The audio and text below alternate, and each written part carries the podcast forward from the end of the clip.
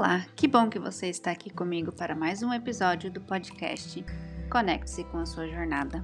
Meu nome é Beatriz e eu te convido também a estarmos juntos lá pelo Instagram, que é beatriz.setogodoy. O episódio de hoje é um convite para você embarcar comigo em uma conversa sobre Janeiro Branco, o mês do cuidado emocional com a minha querida amiga Mariana Negri. A Mari ela foi minha professora e mentora durante a minha formação de psicanálise e ainda me acompanha na minha jornada da clínica com a supervisão. Então, antes de nós começarmos o nosso bate-papo, eu vou falar um pouquinho sobre o que, que é o Janeiro Branco. Então, são informações que estão no site do CVV, que é o Centro de Valorização da Vida, e da OMS, que é a Organização Mundial da Saúde. Então, o Janeiro Branco é uma campanha do estilo da campanha do Outubro Rosa e a campanha do Novembro Azul. Então, o objetivo é chamar a atenção das pessoas para as questões e necessidades relacionadas à saúde mental e emocional. Tá, mas por que Janeiro Branco? Bom, porque no primeiro mês do ano, em termos simbólicos e culturais, as pessoas elas estão mais propensas a pensarem em suas vidas, seus relacionamentos, seus objetivos, propósitos e até nas suas emoções. Então, assim que um novo ano se inicia, são novos 365 dias para recomeçar, assim como uma tela em branco. Então, todas as pessoas elas podem se inspirar a escreverem ou reescreverem as suas próprias histórias de vida.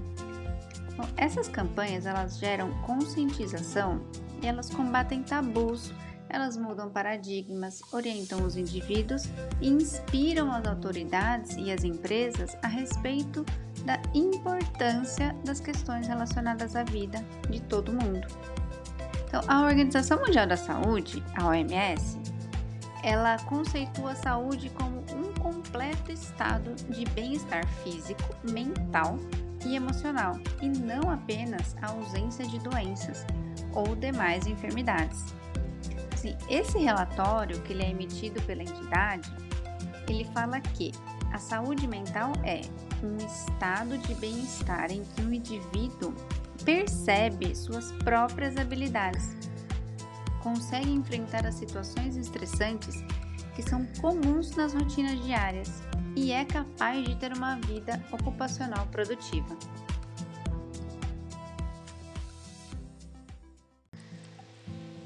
Então, agora que eu falei um pouquinho para vocês do porquê e da história do Janeiro Branco, vamos para o nosso bate-papo com a querida Mariana Negri.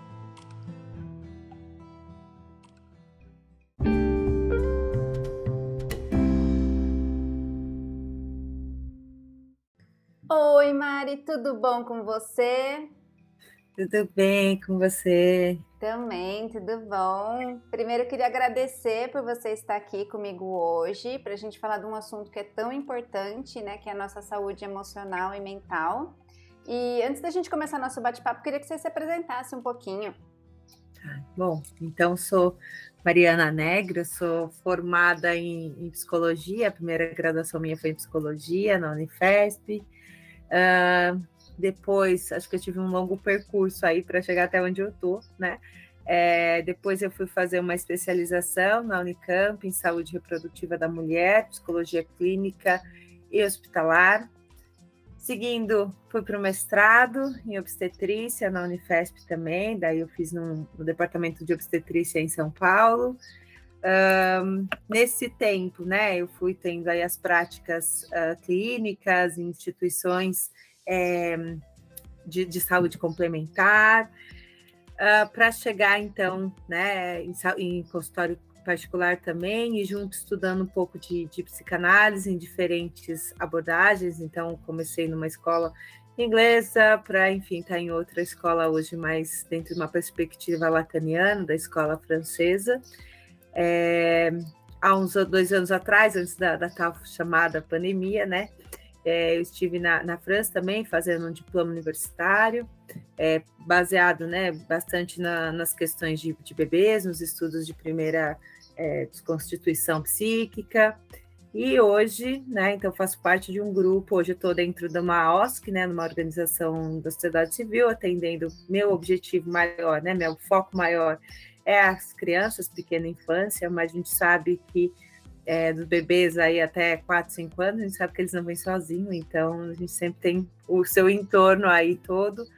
Uh, e basicamente acho que é um pouquinho esse, esse é o meu percurso, ainda tendo, né, dentro da, da clínica, uh, e continuo estudando, porque acho que não é uma coisa que, que se para, né? Então, basicamente, esse é um pouquinho do meu, do meu percurso. Já fiz vários cursos nesse, nesse tempo, né? Então, cheguei aí uh, a dar aula em algumas instituições uh, de pós-graduação, de graduação, coordenadora de curso de graduação. Enfim, acho que é aí que a gente está hoje. Uau, quanta coisa! Não, Mari, mas é sempre bom, né, continuar estudando, porque a psicanálise nunca tem fim, né, os estudos. A gente fala que tá sempre que está estudando, né? Uhum. Sim, e, acho que não é... só psicanálise, né, tudo, a gente tem que continuar. Tudo, é isso mesmo. E interessante que você falou da pandemia, Mari, que assim, que eu acho que as pessoas começaram a adoecer um pouquinho mais, né, emocionalmente, mentalmente, com a pandemia, né, mas ainda tem um grande tabu em relação a isso. Muitas pessoas falam, ah, é porque eu não sou doente, eu não tenho problema, acham que procurar ajuda é alguma coisa de outro mundo, né?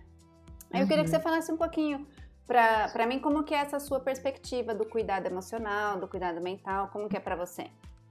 Ah, bom, eu acho que eu vou pensar, pegar um gancho da, disso que você falou da, da pandemia, né? O que aconteceu na, na pandemia é, acho que houveram muitos adoecimentos, mas talvez as pessoas se deram conta, né, para parar e, e, pensar e refletir um pouquinho sobre essa questão da, da saúde mental de, de forma geral, né?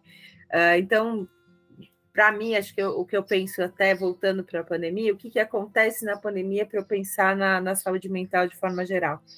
É, a gente foi colocado numa situação, numa condição no qual uh, tudo acreditava-se que ia durar, sei lá, 10 dias, 15 dias, daí de 15 dias, ah, mais 15, mais 15, mais 15, enfim, isso fez com que esse tempo foi passando. Uh, a gente estava numa condição de um modelo de, de rotina para de um dia para o outro essa rotina passar a ser diferente. Então, daquilo que a gente tinha, é, trabalhos fora de casa, atividades fora de casa, uh, de repente você precisou se readaptar, né? E uh, pensar um outro jeito de, de viver, de construir um trabalho, uhum. de, de lazer e tudo mais. E acho que aí entra a minha questão, meu ponto, quando eu penso em, em saúde mental. Uh, parar para fazer algo diferente, né, nos tira aí de uma certa forma de uma zona de conforto. Uhum. E, e, isso traz uma, uma dor, porque eu estou acostumada né, com o movimento, acostumada a conviver de um jeito, a fazer minhas coisas de um jeito, e de repente tem uma crise, né, tem uma situação, uma quebra que me faz pensar de uma forma diferente. Então, pensar em saúde mental né, é pensar toda essa, essa condição que a gente tem, né, mentalmente falando, emocionalmente falando, e que nem sempre ela acaba sendo porque é, ela não é a, a, saúde mental, eu não posso pensar que ela vai ser igual para todo mundo, que cada um tem o uhum. seu jeito que é saudável, né? Então, uhum. ah, é bom ler um livro, é bom fazer uma meditação. Depende, né? Então, assim, a construção de uma saúde mental, eu gosto muito de pensar que ela é de cada um. Mas o que trouxe aí, né, fazendo paralelo com a pandemia, foi parar todo, né? Acho que isso foi todo mundo, isso foi geral, de parar para pensar daquilo que a gente estava fazendo para construir um novo novo, né? É, tanto que eu não gosto de, ah, vai voltar aquilo que era antes, não vai voltar aquilo que era antes em momento nenhum, porque você construiu nesses, é, nesses tempo aí, nesses anos que a gente acabou precisando reformular. Uh, então, a, a saúde mental, para mim, é muito daquilo que a gente faz, né? uh, e como que a gente lida com o emocional nesse, nesse paralelo. É, eu penso muito nessa na questão também da saúde mental hoje, né? De uma certa forma, ela é bastante carregada por diagnósticos e diagnósticos e diagnósticos. Uh, e nesses diagnósticos, o quanto que a gente não para para pensar o que, que você está produzindo daquele que por um manual de, de saúde está sendo aí via um, um, um, diagnóstico, né? Então, eu prefiro pensar na saúde mental é aquilo que você está produzindo e aquilo que tem tido de, de retorno disso, tá? É, é, é, o, é o, que a gente está fazendo agora, né? Você me Sim. pergunta uma coisa, sei lá o que você estava esperando, Sim. né? Eu respondendo de uma outra forma e de repente o ouvinte vai entender de outra forma, né? Sim. Então, aquilo que a gente pensa uh, de saúde, né, de, de formas de comunicação de, com o outro, é, eu falo uma coisa querendo que o outro entenda uma coisa e ele vai lá e entende outra coisa e eu fico sofrendo porque o cara, a pessoa não entendeu do jeito que eu queria, enfim. É, isso é aquilo que a gente produz então a partir dos nossos uh, discursos. E o sofrimento, né, que vai trazer, que pode trazer algo enquanto sofrimento, muitas vezes pode ser nesse desencontro, né, entre o que um diz, o que o outro entende, o que o outro faz. É. Né? Então aí eu acho que entra a questão emocional da saúde mental também. Bem né? isso.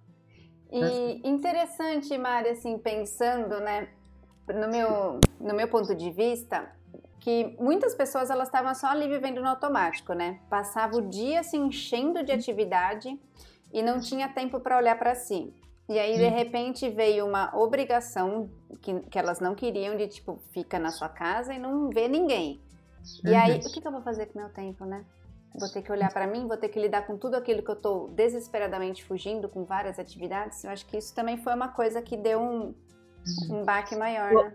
E eu acho que veio também uma outra questão, né? Muitas das pessoas, até nessa construção, né, de que eu tenho que alterar a minha jornada, enfim, o vir para casa, muitos acumularam mais atividades ainda, até numa tentativa de, sei lá, vou colocar como tentativa, mas como uma resposta de vai, isso vai, é, não está passando, eu preciso buscar outros recursos e nesses outros recursos também pode ter um adoecimento maior do que estava se vivendo antes, né? Então, eu acredito o quanto que acho que o fato da gente trabalhar de repente várias coisas, esse deslocamento, né, ele é um tempo que Sim. quando eu tenho que vir para casa, eu não tenho mais e eu acabo de uma certa forma, eu posso vir a acumular mais ainda atividades. Não desconecta, né? Não, aumento até mais atividades e o meu cérebro está lá fazendo as conexões e mais conexões até ele entrar numa fadiga. Né? Acho que isso a gente tem que pensar da, da questão aí até de, de fadiga, que às vezes a gente entra dentro de um cansaço, né? Até isso entra né, no campo da saúde mental, mas é, esse cansaço de que é, o, atividade mental ela não é ela gasta energia como sei lá for correr né se eu for fazer Sim. uma atividade física mas o músculo é não, não tem um músculo que eu vou ver né como uma e daí eu tenho um desgaste que é uma fadiga mesmo, um cansaço mental, que é um cansaço muitas vezes também físico, que é aí que eu vou parar, né? O quanto que uh, dentro do contexto mental, raramente a gente para para ouvir, a gente para para pensar daquilo que a gente está sentindo, daquilo que a gente está fazendo.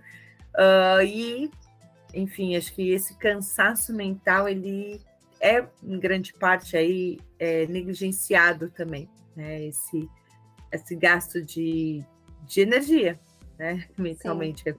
Sim. E aí que vem a outra parte do que você falou, né, de diagnóstico. Tem muitas pessoas que procuram e falam assim, ah, por que, que, que eu tenho? O que que eu, qual que é a minha doença e tal? E aí tem essa questão também do burnout que veio esse ano. E às vezes assim eu sinto que as pessoas elas vêm buscando um diagnóstico para ter uma resposta do porquê ela está sentindo, mas às vezes ela precisa só entender o que está acontecendo, né? Aprender a lidar com aquilo, não que ela tenha alguma coisa específica. Uhum. uhum. E, e, até a questão do, do, diagnóstico, né? Vale a gente pensar que uh, o mesmo diagnóstico ele pode, ele pode não, ele é diferente para um e para outro. Então eu posso lá tirar um CID uh, que é o mesmo que o meu, e diante desse diagnóstico, o que, que eu faço com isso, né? É, eu gosto muito de pensar na, na questão do diagnóstico, que é, quando eu penso em sofrimento, eu não penso em diagnóstico. Né? Hoje, assim, eu vou dizer de uma certa forma que é fácil eu encontrar diagnósticos no campo da saúde mental. eu jogo lá no meu doutor Google, né? O, uhum. o doutor mais rápido que a gente tem. Estou sentindo isso, isso, isso, isso. Não durmo, uh, enfim, não faço, não tenho um apetite, ou eu durmo demais. Qualquer essa alteração, eu jogo lá no, no doutor Google e me aparece um, um diagnóstico. Aí uh, existem pessoas que ficam muito presas a esse contexto de diagnóstico e depois uh, é como se, se eu precisasse falar assim, ah, não vou fazer tal coisa porque eu tenho esse, esse transtorno, né? É, o meu lado, né, de trabalhar mais com, com criança no campo infantil é não vou mais fazer tal coisa para o meu filho, ele se comporta dessa forma porque ele tem esse diagnóstico, porque ele tem aquele diagnóstico. Uh, e não pensa no que, que a criança também pode, ou o adulto, né? No caso, ele pode estar tá fazendo a partir disso que é, são esses sintomas que, que aparecem, né? Então, uh, o diagnóstico, vou por aí entre aspas, ele é fácil de ser encontrado, né? Mas o que, que você faz para aquilo, tá? Então, tem pessoas que vão lidar melhor com um nome de um diagnóstico e outros uh, podem até paralisar, né? Essa construção aí de cada um. Então, é, a questão da, por isso que eu volto lá no começo do quanto que a saúde mental ela é de do um a um, né? Não tem Sim. como eu uh, dizer que ela é igual aí para todos.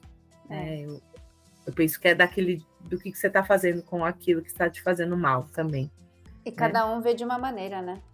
Uhum. Cada um vê de uma maneira. E mesmo os os, os como fala, os, os, os manuais, né? Os manuais eles têm também algumas divergências entre eles. Uh, tem, existem transtornos aí diferentes que os, no, os sintomas são muito semelhantes, e aí para você fazer de um e do outro uh, demanda, né? De uma certa forma, demanda aí um tempo também, demanda uma construção. Não é tão simples quanto jogar no Google e fazer aquilo como seu diagnóstico. Sim, isso é verdade. Porque é fácil, senão é. seria muito é, é, é, e a gente sempre corre pro Google, né? Tô com dor de barriga, vamos ver o que, que o Google fala aqui que eu tenho, né? Sim, sim. Até porque é, é tem-se uma necessidade, muitas vezes, de encontrar um nome.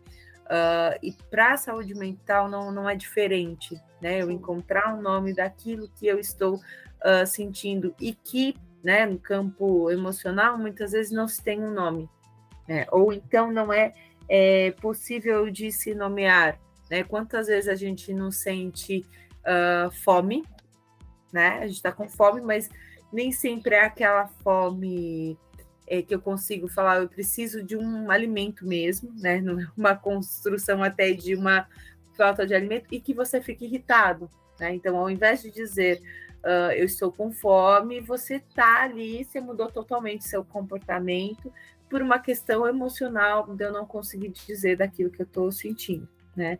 É, para as crianças isso é muito maior ainda, né, do que uh, para o adulto que consegue aí se controlar em alguns momentos, né? Mas a criança ela acaba tendo um campo maior, né? Porque Sim. ela não consegue dizer às vezes daquilo que ela está passando e muitos adultos também, né? Não conseguem dizer dessa falar de emoções é, é um, é um é um campo bem bastante delicado, eu pensaria aí. Né? É, é, porque a gente não aprendeu, né? Não foi ensinado uhum. desde criança que é bom falar. Uhum, uhum.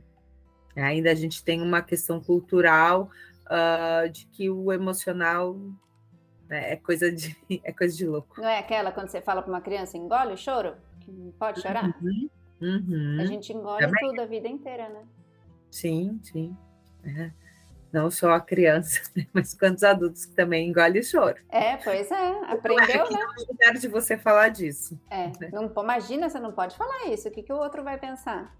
Uhum. Né? Sim. Falando nisso também, Mari, a questão de muitas pessoas perderam, né, familiares, amigos e muita gente durante a pandemia. E uhum. como a gente saber assim a diferença de ah, ok, eu tô triste, mas vai passar, ou não, eu já entrei numa depressão, o que, que eu faço com isso? Como que é essa linha que é muito fina, né? Assim, é, é muito difícil às vezes da gente identificar quando a gente tá ali no meio do olho do furacão, né? Uhum, sim, sim.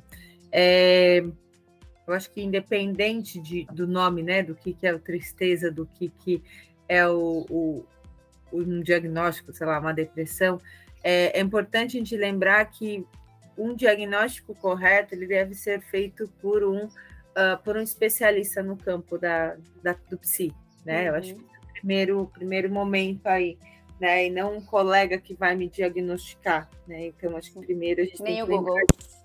Nem o Google. É, o, o, que o Google não ouça. É. Ele ouve tudo. É, mas a questão da, da tristeza, depressão é uma coisa muito, muito próxima, né? É, no caso de, de, de, tristeza, né, tem um.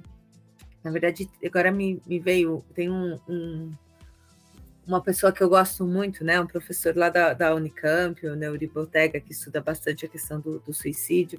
Uh, ele traz num dos livros dele uma distinção entre tristeza e, e depressão, de alguns sintomas, uh, como que eu diferencio um do outro, né?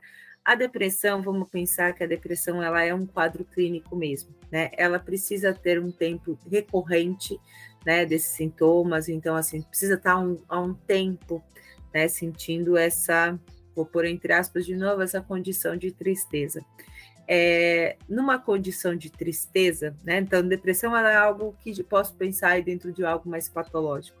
Num contexto de tristeza é eu consigo identificar, por exemplo, aquilo que me deixa triste. Tá? Então, a perda de um objeto, a perda de um uh, de uma pessoa, enfim, é uma frustração daquilo que eu pensava de algo e que foi diferente.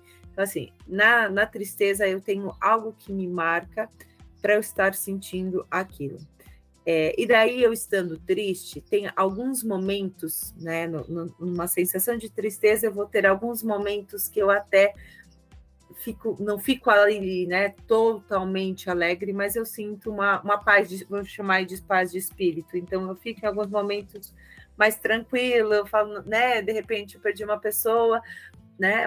Tô triste porque eu perdi uma pessoa, mas em um determinado momento eu tenho uma lembrança dessa pessoa, aquilo me, me acalma, eu fico contente em uns fragmentos de segundo. Isso eu chamaria de tristeza, daquilo ah. que às vezes você consegue sentir algo diferente. Uh, quando a gente está num quadro mais de, de, depressão, eu não sinto em momento algum essa diferença. Né? Então eu tô, fico lá sempre naquela condição de um sentimento mesmo tá tudo triste, tudo perde o sentido, uh, não tenho né, um objeto específico que faz com que eu tenha uma tristeza. Eu simplesmente estou triste. Sem motivo. Meu time, sem motivo. Meu time de futebol ganhou e não sinto alegria. Eu continuo triste. Né? Então eu posso uh, pensar que o tempo todo eu estou nessa, nessa tristeza meio sem fim.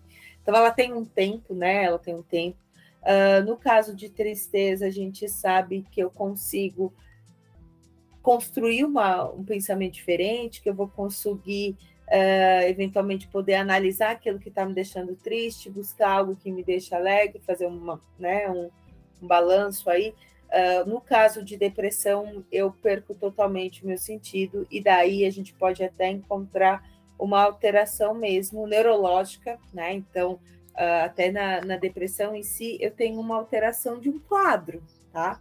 Da mesma forma que a gente precisa de sal e de açúcar para controlar uh, glicemia, pressão e etc., eu preciso né, de uma substância para eu controlar esse meu funcionamento neuronal, né? Os meus neurônios ali se comunicarem. E daí, na, no caso de, de depressão, eu preciso dessa substância essas substâncias chamadas vulgos, uh, os medicamentos psiqui psiquiátricos, né? Que as pessoas ainda têm um olhar muito uh, preconceituoso, né? De que ah, isso é ir para o psiquiatra é coisa de louco. Pelo contrário, né? Acho que ir para o psiquiatra é você também reconhecer de que não estou bem, que eu quero ajuda e, né, e construir algo diferente. Então, é, é lembrar que na depressão, e não é frescura, Nenhum dos dois quadros é Sim, é. Isso.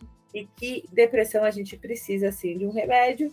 E não significa que você vai tomar o resto da vida. Às vezes pode ser que sim, dependendo de como for. Às vezes pode ser que só aquele momento. Então, acho que ter essa consciência é fundamental, né? Sim. É, é, como você vai num cardiologista e ele te dá remédio para pressão, para regular o que está ali de errado. Uhum. O, o, qualquer outra especialidade médica ela é aceita, ainda a, a psiquiátrica e o neurologista é, é, é difícil, né? Aceite, aceite aí. E aí a, pessoa vai ficando cada vez pior, cada vez pior, para chegar num, até no momento de até pensar em suicídio, né? Porque uhum. ela não vê saída. Se ela for buscar ajuda, ela é fraca, ela não sabe o que ela faz, né? Aí Sim. pode chegar nesse nível, né? E, e até a questão do, do, suicídio, né? Acho que vale, para mim, vale pensar, para mim, o suicídio é, é da ordem de eu não tô encontrando uma brecha de luz ao fim do túnel, né? É, nem sempre, tá? O suicídio é um desejo de morrer.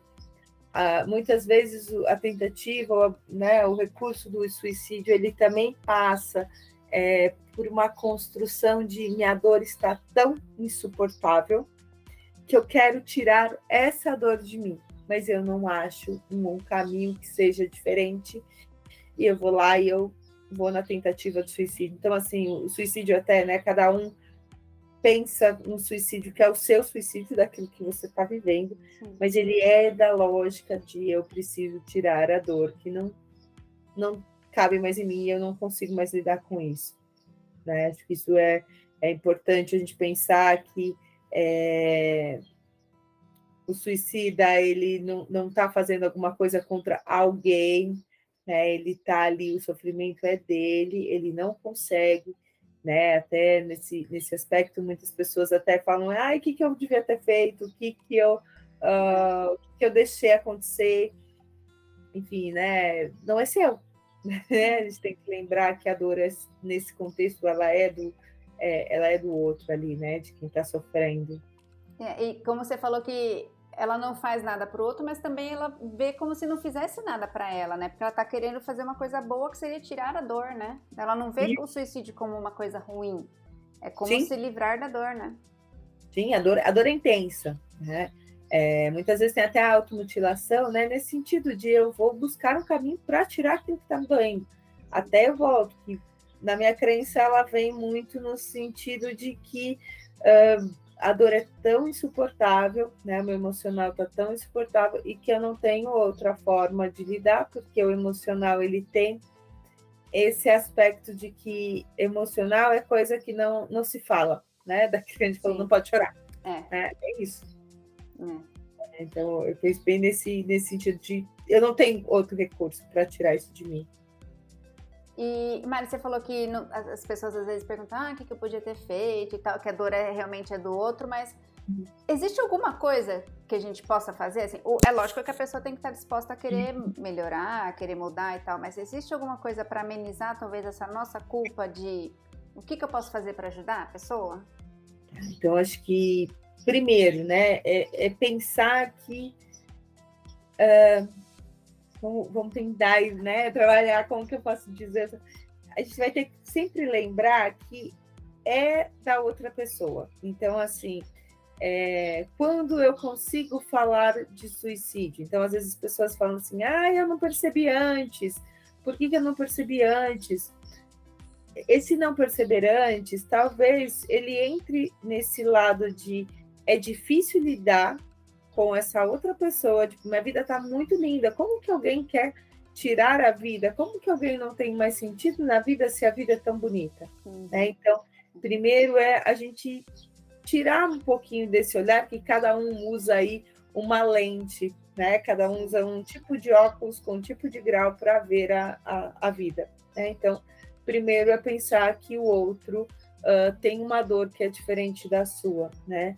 É, Segundo, é pensar que não é o bem material, não é o tanto de famílias que tem próximo, não é isso que significa uma felicidade. Então, eu tenho que, que ter isso em mente de que para cada um a felicidade é de um jeito. Então, assim, às vezes, lá para mim, uh, eu, eu, eu, gosto muito de, de arroz feijão, né? Então, assim, quando eu chego em casa tem um arroz feijão, para mim é a maior felicidade. Então, uhum. assim, é, mas ah, é tão simples, mas o sabor daquilo para mim tem uma, um lado afetivo. Então, uh, às vezes, ah, é uma, um lugar que tem um monte de comida, sei lá, vai ter uma, uma carne super chique, não vai me fazer tão feliz quanto o meu arroz feijão do Sim, dia a dia. É.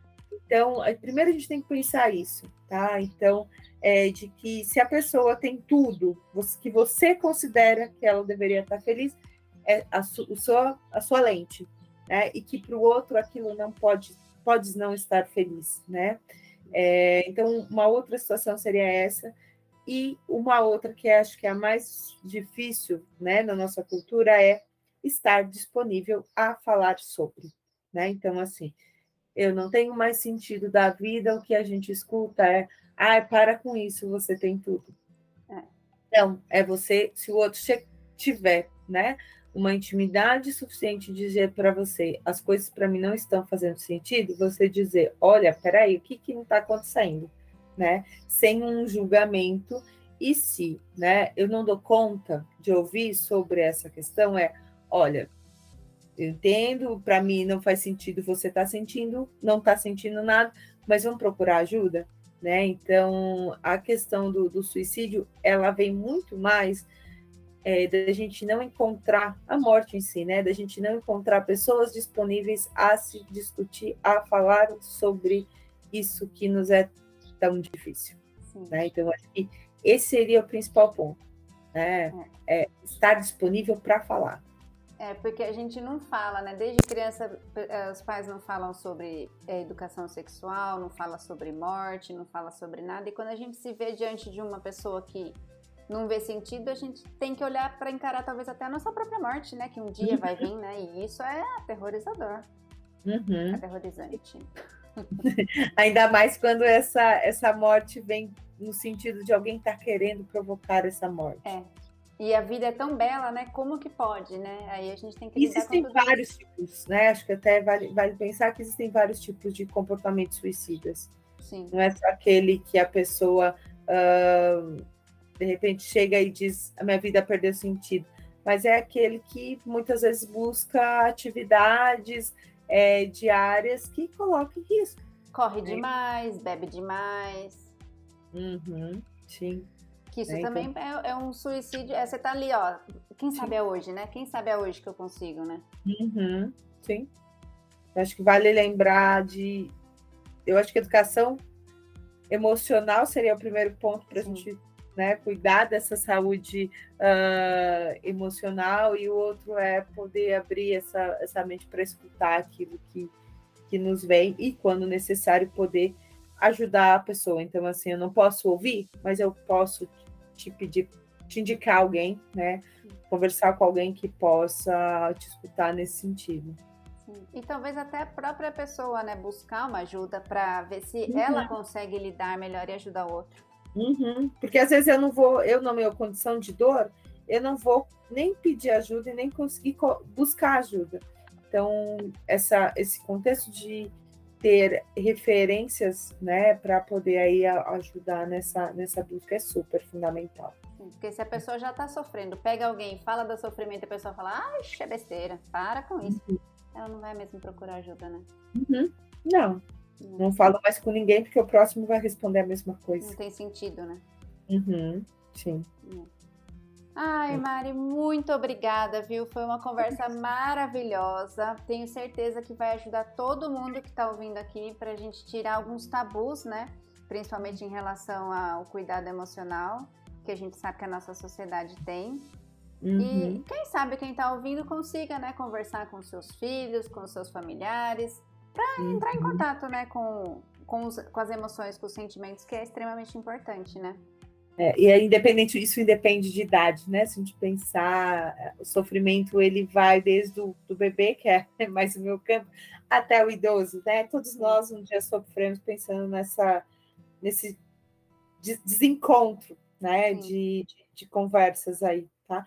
Mas eu que, que agradeço o, o seu convite, né? De estar aqui uh, falando com você, aí podendo ajudar algumas pessoas também que possam estar ouvindo, né? Muito, muito obrigada aí da, do contato, né? Que eu fui pega de surpresa, mas agradeço. Ai, que bom, Mari. Agradeço de coração, viu? Obrigada.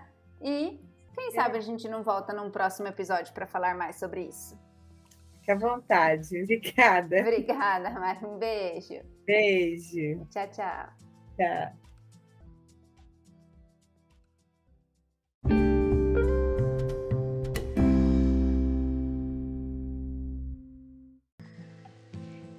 Maravilha de bate-papo! Uma conversa maravilhosa e esclarecedora sobre um assunto que é tão importante, mas que ainda hoje em dia é um grande tabu. Cuidar da sua saúde emocional é também cuidar dos seus relacionamentos.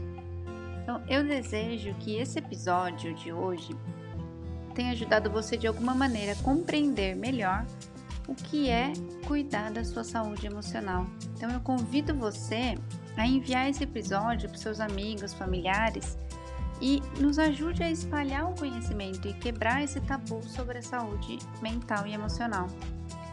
E se você entender que esse é o seu momento de iniciar a sua jornada de autoconhecimento através da terapia, me envie uma mensagem.